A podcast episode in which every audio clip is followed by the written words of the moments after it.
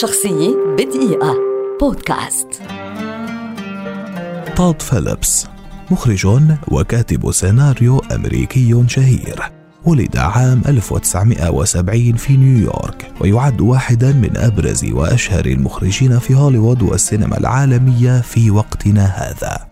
تخصص في الإخراج السينمائي وتخرج في جامعة نيويورك وكان عمله الأول فيلما وثائقيا بعنوان Hated GG Allin and the Murder Junkies وفي عام 1998 حصل تود على الجائزة الكبرى للجنة التحكيم في مهرجان ساندانس السينمائي عن فيلمه الوثائقي الثاني Frat House تعاون فيليبس مع مدير الإنتاج إيفان ريتمان في أفلام كوميدية مثل Road Trip و Old School ثم عاد عام 2004 ليكتب ويخرج فيلم Starsky & Hutch بطولة بن ستيلر وأوين ويلسون والذي ترشح من خلاله لنيل جائزة الأوسكار لأفضل سيناريو مقتبس.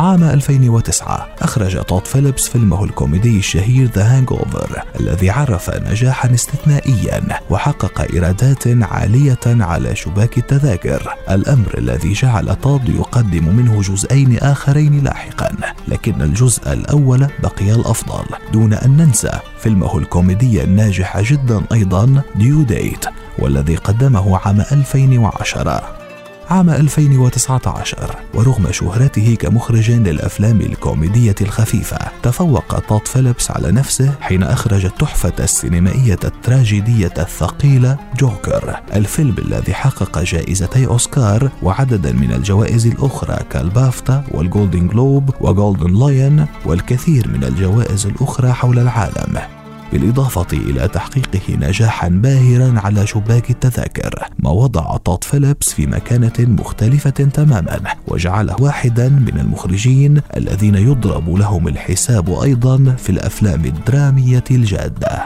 شخصية بدقيقة. بودكاست.